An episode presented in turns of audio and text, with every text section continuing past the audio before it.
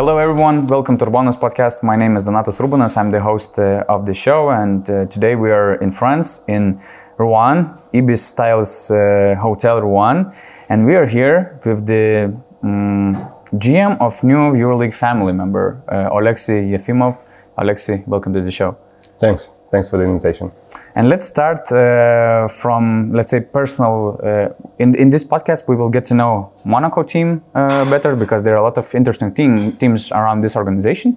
But let's start from some personal experience. Uh, we were in Monaco a couple of days ago, and we were like uh, sitting in one bar on the corner of Monaco, and there is ca- some casual guy coming out of the corner. Uh, he had um, like a bag which we usually had when we were like 14 or 15 year olders. Uh, he also was in kind of casual t-shirt and shorts and stuff like that. And I thought that I think that I know that guy. And it, it was Alex Albon, former Red Bull Racing uh, mm-hmm. team driver, and my colleague Martina. Uh, also had a very uh, interesting conversation with uh, Wozniacki, famous uh, tennis player tennis in grocery stores. So, uh, in all these years in Monaco, Alexei, tell me about craziest or most impre- impressive random conversations or situations you had in Monaco with, you know, a lot of stars in that place. Oh no, I, I don't even know, but probably Djokovic. Okay. Djokovic, he was he was practicing at the beach, Larvotto Beach, uh-huh. and we just, I mean, suddenly crossed. Uh-huh. Probably it's usual to see such stars like that in, in Monaco area, right? You I mean, probably are, got used to it. I mean, there are a lot of yeah. yeah. different people over here, but you know, the most important, I think that's that's people like Monaco because mm. you can you can be casual and no one really cares, no matter your status. And I've actually heard that when Jordan, Michael Jordan is coming to France because of his probably business stuff, sometimes he asks uh, the gym for him to practice. Is it true? Or let's say some NBA players want to practice in Monaco gym? Yes, Nike Nike brought a hmm. couple of times their clients, uh-huh. and they and they yes they were in our gym. Hmm. Can, can you name any any players which were in your gym? It's probably not very you know sensitive information. Not sensitive at all, but uh, they ask not to do so. Okay, okay. But okay, like guys 100 plus million. Okay. not, not too many guys in that club, though. Yeah. so, eh, you know, you're working in Monaco like since 2014 or 13? Since since we went to the second division, since, since the club has been promoted to the mm-hmm. second division, yes, so 2014. Yeah, so probably you kind of got used to the, let's say, fancy environment uh, of Monaco. It's one of the wealthiest, one of the most expensive places in all world. Uh, but I think that uh, when it takes convincing players like Mike James, Donatas Motiejūnas Stars, does it help to convince such big time players to come to Monaco? Listen, I think first of all, yeah, the, the place is really unique. Mm-hmm. So I think it's it has certain added value, so it's easier to you know to attract players. But I think it's not only because of the place, but also because of the organization. Mm-hmm. I mean, we are young, but I believe that if you will call any our former player, he will say that he, he was treated over here the best possible way. Mm. Uh, it's just bad that, like in NCAA, for example, they can you know pick the player to, to show their uh, to show them the campus and stuff. Probably Monaco doesn't have that uh, opportunity to let's say bring player to Monaco to show show the environment and stuff like that, and then to sign papers for the contract. Right? Well, but maybe they just Google yeah. and it will be enough. But the thing is, you said, I mean, you mentioned Monaco a couple of times, and you said luxury, mm-hmm. wealthy when you live in Monaco, you discover it from completely different side. Mm-hmm. For example, uh, for example, it's, it's, actually okay. a very relaxing place. It's exactly. a very good feeling to be over exactly. there, and it's not only about the money; it's about the environment, about about the sea, about the, all these palms, and very it's it's very secure place. Yeah, first actually. of all, it's very secure, but I think when you live in Monaco, you know, you understand that maybe, of course, security is the is one of the key factors, but at the same time, why you feel good over there because if you will if you will come as a foreigner to any place of the world, you will feel like like a stranger, mm-hmm. like a foreigner. Over here, I mean, you're just one among the others. Mm-hmm. Next to you will be people from different countries, yeah. and it's much easier. You know, it's so how to say so international. So mm-hmm. I think I think this is one of the main reasons why you feel comfortable and relaxed over here. Yeah, because it's, there's an interesting fact that probably only one fourth of uh, Monaco residents actually, you know, are real, let's say, Monaco citiz- citizens, right? Because you have like 40,000 people uh, in Monaco. I'm afraid to make a mistake, but I think that Monegasques, I mean, the Yeah. citizens, passport holders, I think 6,000. Even even less than that, right? Better to Google because I, I, I'm afraid to make a mistake, but yes, they're less, than, less than 25%. Okay. Oh, wow. And uh, talking about uh, Mike James, let's we will talk about Monaco in detail uh, later. But Mike James was the name which, let's say, made the Monaco even more famous when they started to play in the EuroLeague from from this uh, season. Can you bring us to the start of these negotiations and how did, let's say, that uh, conversation with Sergei Diadetchko, the president of the club, look like? Maybe you just saw that you know he he parted ways with CSK, and you were like, okay, maybe let's try to bring Mike James. How did that situation look like? I mean, first of all, uh, there is a president of Mr. Diadetchko who, who is here since since the club. I mean, since we promoted to sec- second division, but also we have a uh, shareholder, Mr. Fedorichev, the owner of Fedcom Group. So uh, they were discussing between each other that we need to we need to improve the roster. And then, I mean, the, the market was really small Yeah. on, on the on the guard position. Hard, really now hard to find uh, experienced player. Ah. And then, I mean, then suddenly we say, okay, like last year it, it sounded like a like a joke when when Yeah. Mike was talking to Mindaugas, but okay, try is a try, and we reach out the agent and start talking and trying to to present all the let's say benefits and all the good good points about potential coming to Monaco. And what was your main pitch? Uh, what was the main thing which you tried to focus on? You know, to try to convince Mike uh, to sign with Monaco. Listen, I think that I think that he he was at the moment when he need new challenge. I mean, I think it's it's it's a real challenge to to come to the team, newcomer, underdog, trying to to put it onto the new level. I think this is something which which also made him let's say ready to come.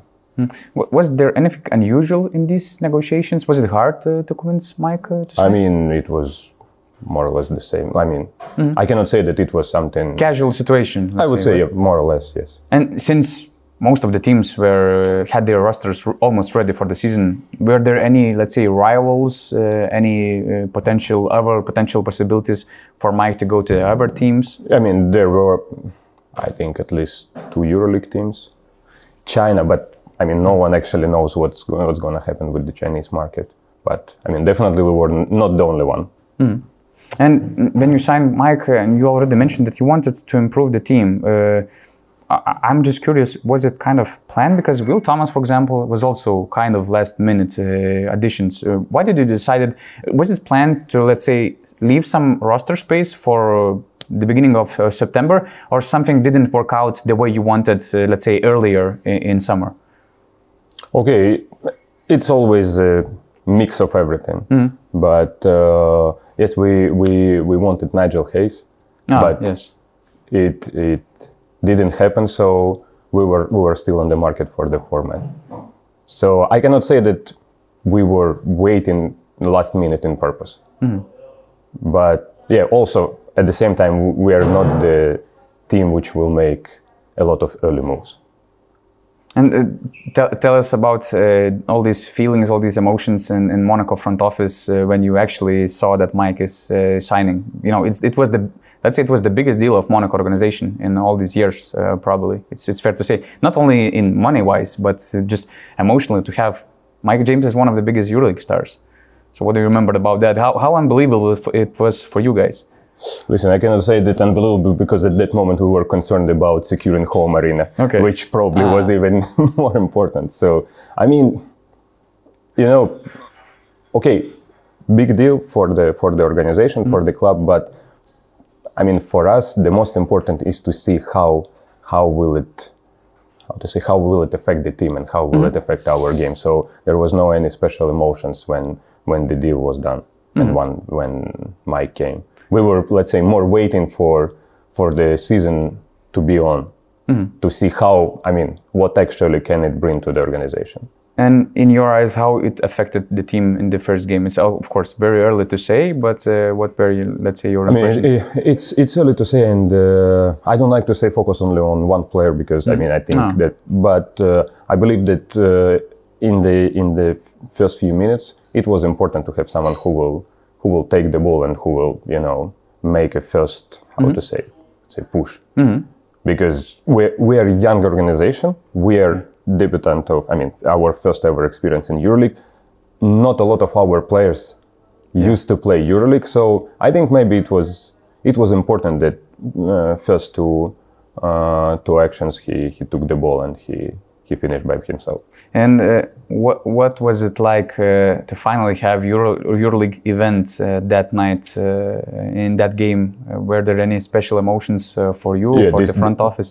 Definitely, this is something. I mean, this is something which, for a long time, we were dreaming.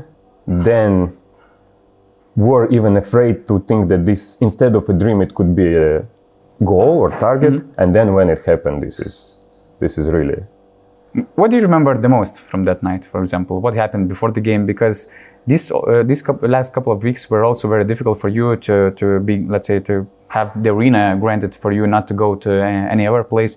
Then, of course, a lot of preparation for, for the first uh, game and stuff. What do you remember the most about that kind of, you know, uh, being, let's say, nervous before the start, how it will look like? Listen, You, of course, I mean, there was certain pressure because, I mean, short time and a lot of things to to be improved and developed uh, to to reach the EuroLeague standards. But I think that once you hear the anthem, you you forget about everything, and then then you understand. Okay, EuroLeague EuroLeague is mon- in Monaco, and the most important that you you achieve this goal. What what was behind? You do, you don't really focus on that. It was very um, impressive when fans stood up uh, during the EuroLeague anthem. I don't know if it was planned or something. I don't know it's, if it's a common thing for Monaco fans, but since the devotion song, you know, came in, uh, everybody was like standing, clapping, and stuff like that I mean, the, our fans they're they're uh, standing and clapping uh, for the first shot. for the first shots. But I think they were so how to say excited that they they just couldn't see it.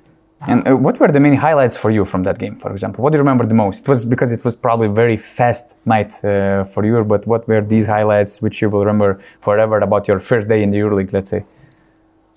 You're talking about uh, asking about the game, Yeah, or yeah, the game, what happened after the game. okay?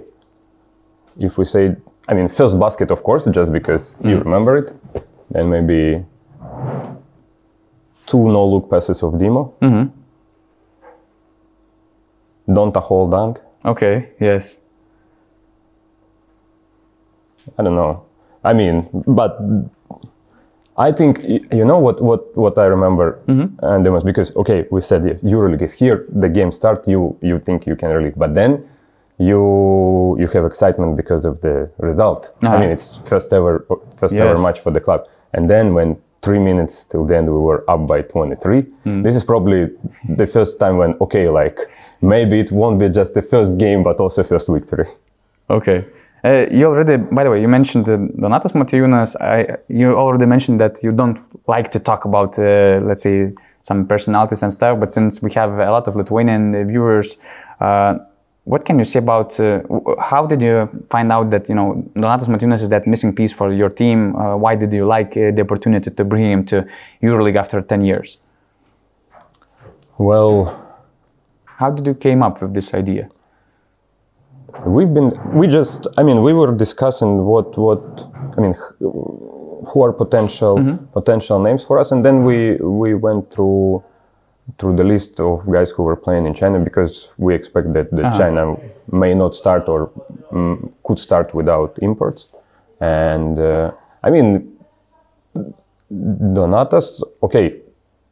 Also, wh- while choosing a player, we don't look just on the profile. We want to check, I mean, the personality and uh, everything out of the out of the court. And Dima is the guy who, okay, no question about his skills, but he's a great professional. We wanted someone who who will who will give an example also. So I think I think that we like Dimo as a player, but also as a person, because we we are trying to take care about the locker room also and, and the chemistry. Uh, if you had an opportunity to sign one more superstar for Monaco team, let's say not from all these NBA guys coming to uh, practice in, in Monaco gym during the summer, but what would be your, let's say, another next starter which you would like to bring? Maybe as a GM you have any favorite players or something like that?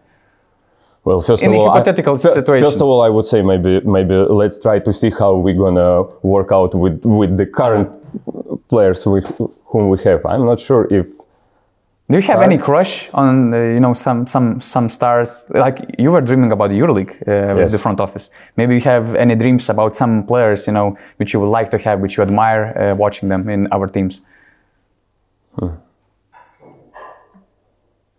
I mean there are A lot of good players. a lot of good, yeah. but every time when I when I'm thinking about them, I say okay, like probably they're too good for our organization for the moment. But let, uh, uh, uh, maybe we will try to answer next summer.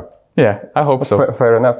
I hope so. And uh, the next thing I want to discuss uh, is your uh, personality. Uh, we, we will have to, uh, we will try to get to know people who, who are behind Monaco uh, team. And your story is incredible. Uh, you started as a sports journalist, uh, journalist for Sports Express. Yep. Right. Uh, at the age of 21 or even earlier. Earlier, I think Okay. 18 or 19. So, if you were a journalist right now, what story you would write about Monaco organization or any player? What would you be focusing on the most? the most. I mean, in the intro, probably I would write that Monaco is the only one place where miracles are still happening because Okay. I don't know how to describe the all the way which the the club uh, went through uh, during last seven years Uh-huh. because we started. I mean, the, the club won third, uh, fourth, third, second French division. When we entered French Pro A at that moment, we won regular season, we won Leaders Cup, which actually we won three three times in a row. And then we were we had BCL experience, then Euro Cup experience, now EuroLeague. I mean, honestly speaking, I, I, I couldn't even dream about this. And if someone would say, okay, what is possible to repeat from all this? I'm not sure because, for example, as for me, to win second French division is maybe harder rather than Okay, why? uh, rather than to to show something in a fir- in a first division because at that moment it was only two foreigners allowed, I believe, and all quality French players they they they play in the first division. Uh, I mean, except of course the guys who are playing NBA EuroLeague, they're all in in in first division. So it was very hard to to win second division, especially from the first attempt. and what do you remember the most about the beginnings of Monaco team when you just joined the, the, the organization? What were the main challenges for you as a young main sports challenge, director? the, Yeah. the main challenges, uh, challenge was how to attract people Hmm. and come to the gym because there are so many different uh, entertainments in Monaco daily on the daily basis. Yeah. So how to attract the people, especially when you have successful soccer team above you. Mm-hmm. Yeah. I mean above because our You're ceiling is playing under the stadium. Yes. Yeah. So what's the answer? How to attract all these uh, people? Did you find that answer in all these years? I mean, as, as we have more and more people, probably there are answers, but Do you find the key? You know what? How to let's say reach the hearts of uh, Mo- Monescu, Mogasque, Monegasque, Monegasque people? Yeah. Um I don't know, but I think it's Monaco is small, and uh, we promote the club as something. Okay, from one one point of view, like a family thing. So fans, they I mean, they're even called like Roca family. Yeah. Some of them. From another point of view, something which, let's say, like Monaco national team, so that they they could be proud of that. So if if you will if you will try to Google, you will not see uh, interviews of uh, of the president or even myself. We because we we we thought that the best would be to stay behind, Okay. so that instead of saying okay project which which has been created on, or led by Ukrainians, foreigners, whatever, people will will hmm. have personal attachment to it, saying, "Okay, this is this is our oh. national team. This is why I'm Monegasque, and I'm proud that I have this team." Do you think that you managed to reach this goal? Do you feel that it's, it's going the I think way- I, I think we still need to work on it, but hmm. I believe so. And also, probably one of the most challenging things in the beginning was to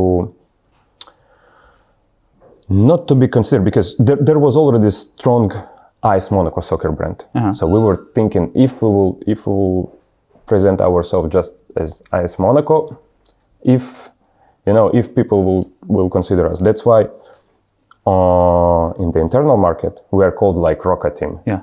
While elsewhere we're using AS Monaco brand because it's it's well known and we can benefit from it. But the thing is that you actually have nothing to do with the football team, right? Because some people might think that oh, they get money from football team. No, for the mom- for the moment, soccer and basketball clubs are uh, totally independent organizations. And what Roca means? Roca, I mean, m- means that uh, the Prince Palace Yeah. is situated on the rock. Ah, okay. Everything which which is within the principality belongs actually to to the prince. So the team from the rock, the team from from up there. And uh, talking about uh, Monaco people, uh, again, I was doing a research and it was said that one third of uh, uh, Monaco residents, uh, let's say, they are millionaires. How would you describe the profile of, let's say, typical Roca team basketball fan, which is uh, watching your games, which is following your games, which uh, which is coming to the arena to watch you? I cannot say that there is a typical one because there are a lot of different people. It can be mm, celebrity. I mean, you you saw that we had Charles Leclerc, who is Yeah. who is coming pretty often. We have we have a lot of other celebrities coming, but at the same time, we have we have people who are living not only in Monaco but in the neighborhoods who are coming and supporting as well. So you can you can I think that at the stand you can see everyone. Here can be millionaire over here can be I don't know journalist, uh, barista, Yes. engineer, whatever. And uh, talking about these stars, yes, it was very impressive to, to, to see Formula uh, racing drivers uh, in in the stands. Uh, Prince is also uh, watching, clo- following your uh, your your team.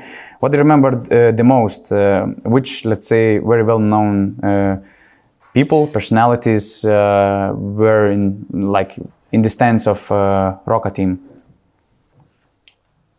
Like which maybe even impressed you. Maybe you didn't expect that these people are basketball fans and wanted to, to watch your team, for example. I don't know. I I let me think. Who could be?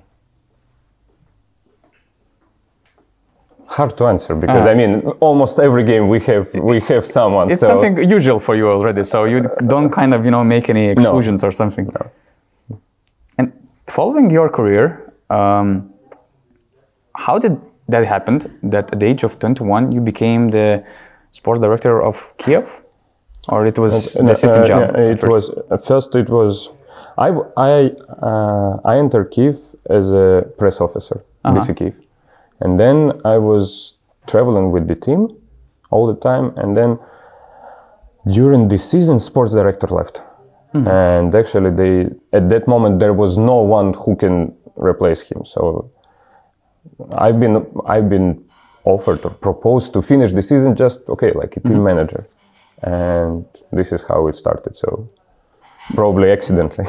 Uh, did you like writing or doing journalism stuff before, or you always had that idea? I would like to do something more than to be with the team and maybe to run the team one day. I love basketball and I wanted to to work more and more with the club. Uh-huh. Because before I was working okay in Sport Express newspaper, then uh, it was also Megasport TV channel, and there was another one. So I was I was like main occupation was was journalism, but I wanted to find a pathway how to enter a club. Uh, if I'm not correct, if I'm not uh, wrong, uh, I think that Andrei Vatutin has the same story. He was the journalist, then the press officer, and then he became the uh, CSKA Moscow. I don't know. Maybe you had any conversations with him, Not, or not the same story. the He's, story? he's he's much more successful than He me. had more- more time than you. has- Yeah, so he has great. maybe one day. like, I mean, this is this this would be not easy to follow. Do you had any? Did you have any dinner with him or, or lunch where you also shared your let's say beginnings of your stories? And We, ne- we never tackled this. okay, so maybe this season you will have an opportunity. Maybe. Uh, what are your uh, let's say um, GMs which you admired the most, which you always followed uh, the most? Let's say to get good you know examples uh, from their experience. I think it's not only about following GMs; it's also about following the the entire organization and the way. Because I think that it's not only GM; it's it's always it's always connection with the coach. Also, uh, yeah, I, I mean there are a lot of aspects. I, I don't I don't focus on personalities. Let's say I I'm more focused on the the way they communicate, the way they choose the strategy, the decision making as well taking a risk or or I mean where where they think that it's it's how to say it was that. And do you guys try to build this, let's say, strategy, this approach uh, together with uh, Mr. Uh, Diadetchko, let's say? Uh, what, what was beginning of that uh, connection? Uh, because if I'm uh, right, he he was uh, the owner of Donetsk team, Yes, he was- he was and he took you from uh, Kiev uh, for a sports uh, director position, right? How, how did connection started? How your friendship started? Listen, uh, okay, I cannot say friendship because still I I, I believe that he's president and I always act as a as Job employee. relationship, But let's yes. say yeah. Uh, thanks to Sasha Obradovic. Hmm. Sasha Obradovic is the one who actually let's say opened that door and gave me gave Mm-hmm. me a uh, chance because uh, in BC Kiev Mm-hmm. Sasha was was was working, and then uh, the team had financial problems, and Sasha left. And then one year after, he came to Donetsk. Uh, by that moment, I didn't know Mr. Diadetchko, and then he said, "Okay, I would like Alexei to to join our organization." So he was the one, let's say, who who helped me to get to get that job. And how you would describe Mr. Diadetchko? He's very passionate basketball fan, and one in, your interviews you told Extremely- that he's extremely heart and soul of this organiza- organization. Definitely, let's say. definitely. What ca- can you say about him to you know for people to get to know? Uh, one of the guys who is running the team, and uh, at the same time, w- one who wants to build uh, the, the franchise, the image of whole team, the culture of Monaco team. let's say that uh, he he's someone who first of all incredibly dedicated i never seen okay i cannot i don't want to compare but i know ah. it's really rare to find someone who is so passionate and who hmm. who is so in love with basketball What, So, what, what kind of stories would tell? What do you remember the most that, oh my God, this guy is really passionate about his job? What do you remember uh, him being passionate or very active in, in his job? No, but this is i mean this is on the daily basis hmm. i think that if if we'll give a call now he and you can ask about any euroleague game which has been played or or local leagues where they already started you can you can get an answer. Uh, he he he follows all the markets. This is really incredible. How to find how to find the time and passion because he has his his main occupation. Yes. uh, so how to find the energy and to to watch so so many basketball and to enjoy it. I mean, this is really really incredible. And he also takes an, an important uh, role in like building the team, right? You're Of course, building the yes, team indeed, together. It's not like indeed. just your general manager and you have to do all the things. Of course, he he's he's he's very important in this. Uh, what is He's let's say I would say main main piece. And what was very interesting, I don't know if it's Ukrainian thing, when you, when, but when you worked for Donetsk, there was a situation where the head coach was fired, and you took the head coach position. Is it like how basketball in Ukraine is run? how it's like that? Because from the press officer, you went to the sports director and then, then as the I head mean- coach, and you won the first game against Azovmash, which is crazy because it was good team uh, back then eight years ago. Uh, listen, first of all, first of all, I, I I had this experience probably because I did my job bad because we, we we had terrible season and we we changed two coaches Uh-huh. And then president decided that no matter who who can come and I mean if if you will bring another coach, he will not be able to To change the to situation. change the probably. situation. So probably it will be it will if you're bringing in third coach during the season, Mm. then probably you're already thinking about about the future season. So he he made that kind of uh, I would say unexpected decision. What do you remember the most about it? Because you were 26 year old. Uh, I remember the first game actually I think was Astana. mm, okay. In Astana, and we lost in overtime because of my mistake. Okay. of course. but uh, but then, I mean, first of all, I realized that I don't want to be a coach. Uh-huh. Then, second thing, I realized that it's much harder to. I mean, that it looks completely different when you are Uh-huh. at the bench, at the helm of the of the team, and then. So I just wanted to do my job better, my main, main You- you job think- better to avoid to avoid this in future. Yeah, you take the best experience of that uh, situation, you know, yes. in order to help yourself uh, for the future uh, situations. But somehow we managed to get into the VTB playoffs. Playoffs, yeah. Yes. Wow, that, that was crazy journey for that team. It was crazy. We, we I think we won six or seven VTB games in a row. Wow. So, uh, but you still thought that it's not for you. That- Definitely. Okay. Definitely. I mean, I was I was sure that this is this is not for me. But you had some basketball background before, right? You played Yes. basketball at least in basketball schools. schools Yeah, stuff? yeah. I, I used to play, but I doubt that I would ever reach Monaco as a player. Ah, okay. And uh, talking about Ukrainian experience, Donetsk was a very ambitious uh, project back then. You had also uh, basketball programs uh, for uh, for young young people, young basketball players and stuff, and it was building and building up. But then, of course, war happened, and in 2014, uh, during the, the Donbass war, uh, the arena arena was set on fire, and it actually the fire destroyed all the arena. What do you remember the mo- uh, most about that time, uh, that situation? I don't know if you were in the office when all these situations happened. What was happening in your life back in the day? And we when this when this situation became, let's say, unstable or or Risky. dangerous, uh, we we Left. Go, yeah we left. So I mean, I saw I saw arena and everything only on TV. I I, I didn't come back to Donetsk when the situation became worse. Mm. What was the feeling? I mean, you worked uh, so hard for the team, for the organization, and it like ev- everything was destroyed. But at, at that moment, you think not only about about uh, organization or the club. You think, I mean, in general about the, the situation, about the people, because it it really, I mean, it's sad and It's more than basketball, let's say. indeed, I mean, this is uncomparable with basketball. Talking about, about basketball things, you you joined uh, Mr. Diadetchko uh, in Monaco, and one of the important parts of that team was also Coach Zvezdan Mitrovic, who's with the team uh, to this uh, day. And Zvezdan also had a good resume in Ukraine, but at that time it seemed like it was not a good timing for him. He didn't have much success uh, in, in these years before joining Monaco. Why you guys thought that Zvezdan Mitrovic is the right guy, the best guy for the for the position you you wanted?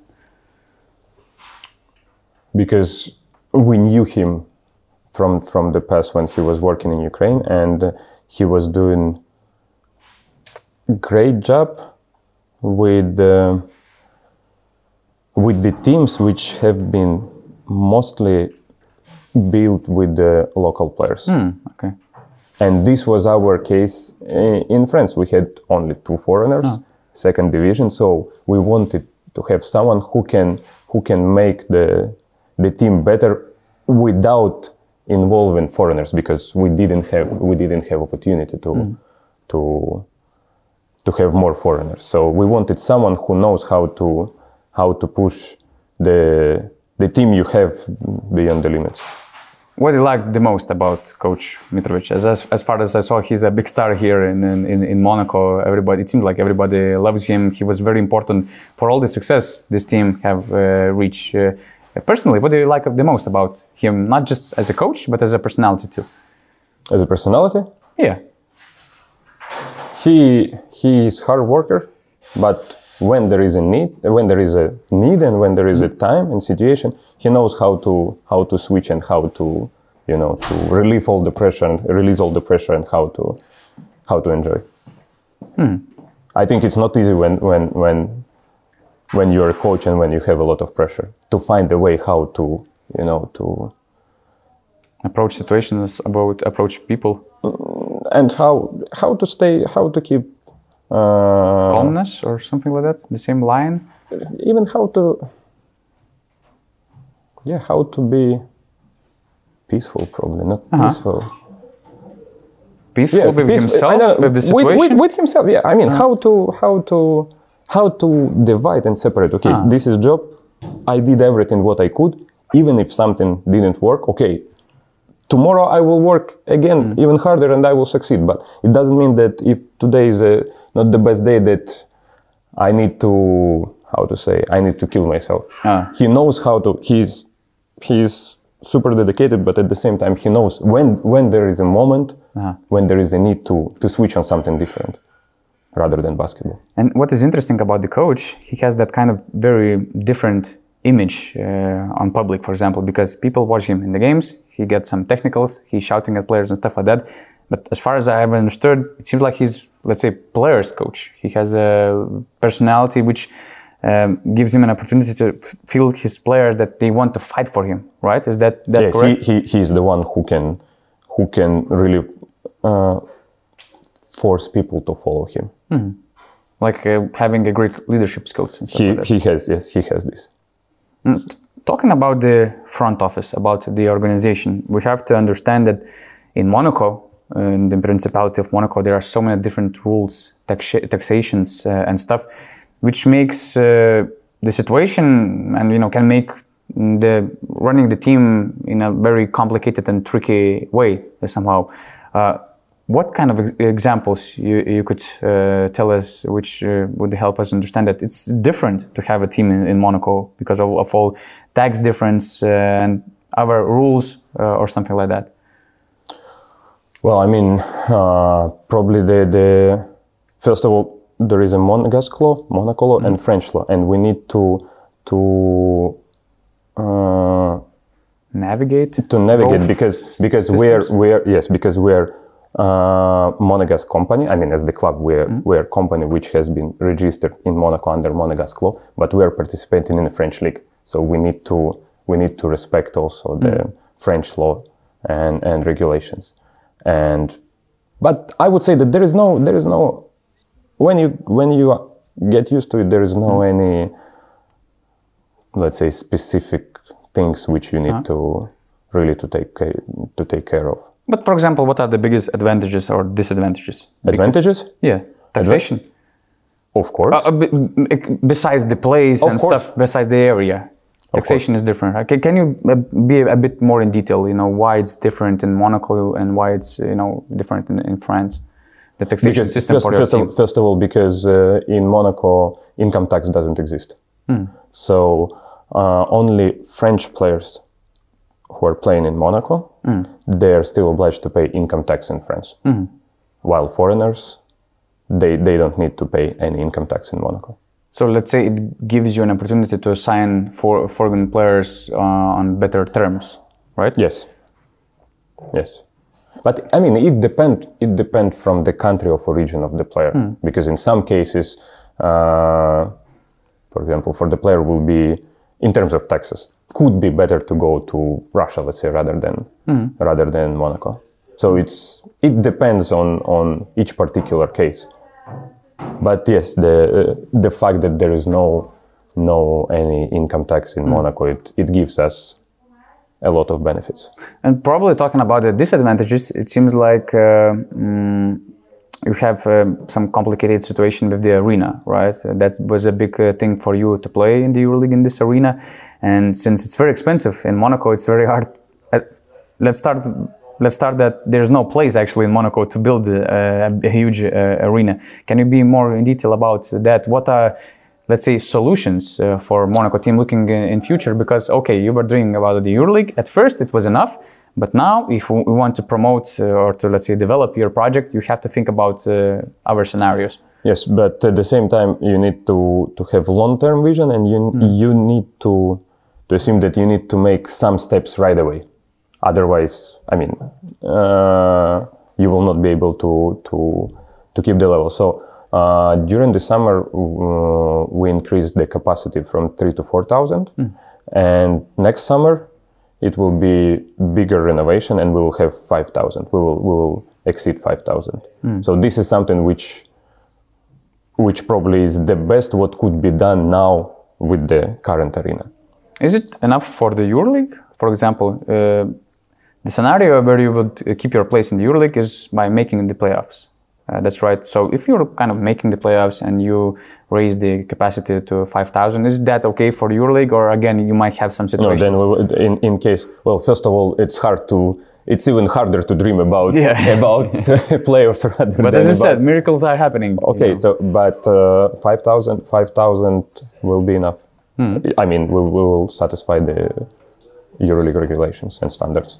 Did you Beca- ever? Because we are not not uh, shareholder club, so Hmm. we're not a licensed club. Yes.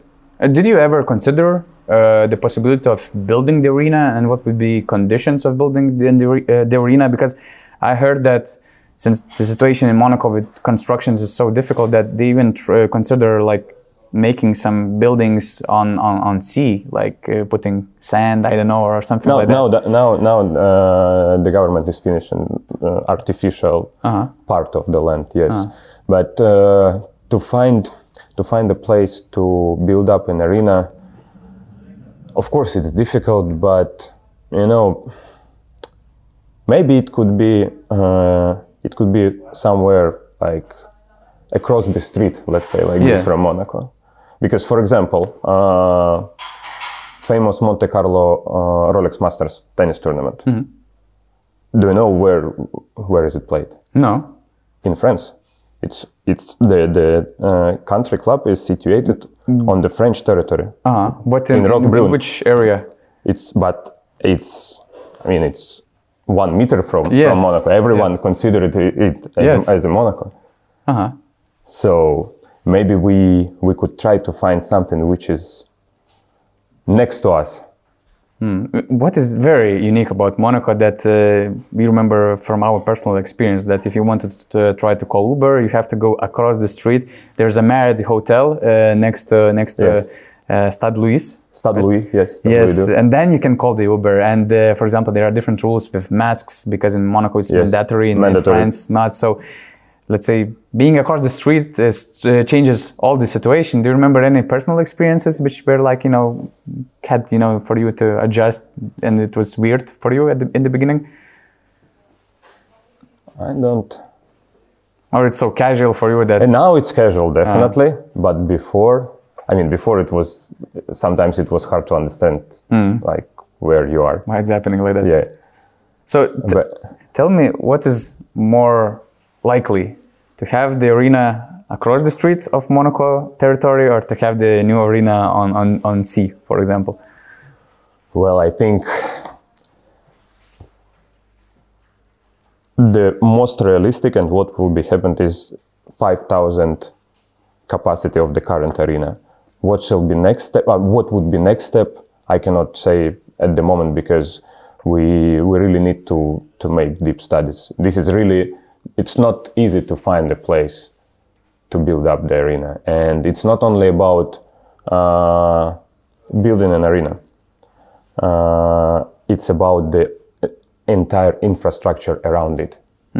The pathways how to how to enter. Because you saw that i mean the roads are tiny. Yeah. so if if you are dreaming about 10,000 arena you need to understand where how the people will get into the arena where they leave their their cars and everything so it's not a, it's not only about arena it's it's there are a lot of related questions which which shall be uh, studied And uh, to finish it up about Monaco organization, uh, you have a pretty small front office, uh, Yes. let's say. Uh, is it also because of some uh, regulations in, in, in No, Monaco? it's- it- or we will we, we, we will we will increase the, Ah. the the office. This is just because maybe because our sport results were. Uh-huh. I mean, we were we were doing too fast on the on the court, and but still we need to grow as as a front office. And uh, to finish the, it up, uh, I have two questions. First of all, what is the next step? What is the next dream for Monaco, except from the arena, which we already discussed? You know, increasing the capacity. Playoffs, Players. playoffs, Playoffs. playoffs. Dream. Uh huh. what do you think? How long it might take? You know, it, it took you seven years to to reach the EuroLeague from the lower divisions. What do you think? How, how many years it will take to, to make that next step in the EuroLeague? hard to say. Still, I said that this is this is more a dream rather than a goal or task. But I mean, why not to try?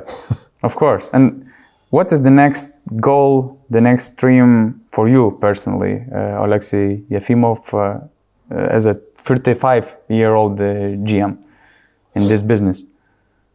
I would I would love to continue here because I think that I got unique uh, opportunity to work somewhere from zero, from the early beginning. And I think this is this is not easy to to to get that, that kind of uh, chance in your life. So I think that for me the dream would be to to stay with Monaco and to see Monaco reaching the new level. Okay, Alexei. So best of luck uh, chasing Thanks your dreams. I appreciate it. It was Alexei Efimov, uh, the general manager of Monaco team. Thanks all uh, for watching. Uh, uh, you can follow basketnews.com. You can follow the podcast on basketnews.com and also on all the main uh, audio and video platforms.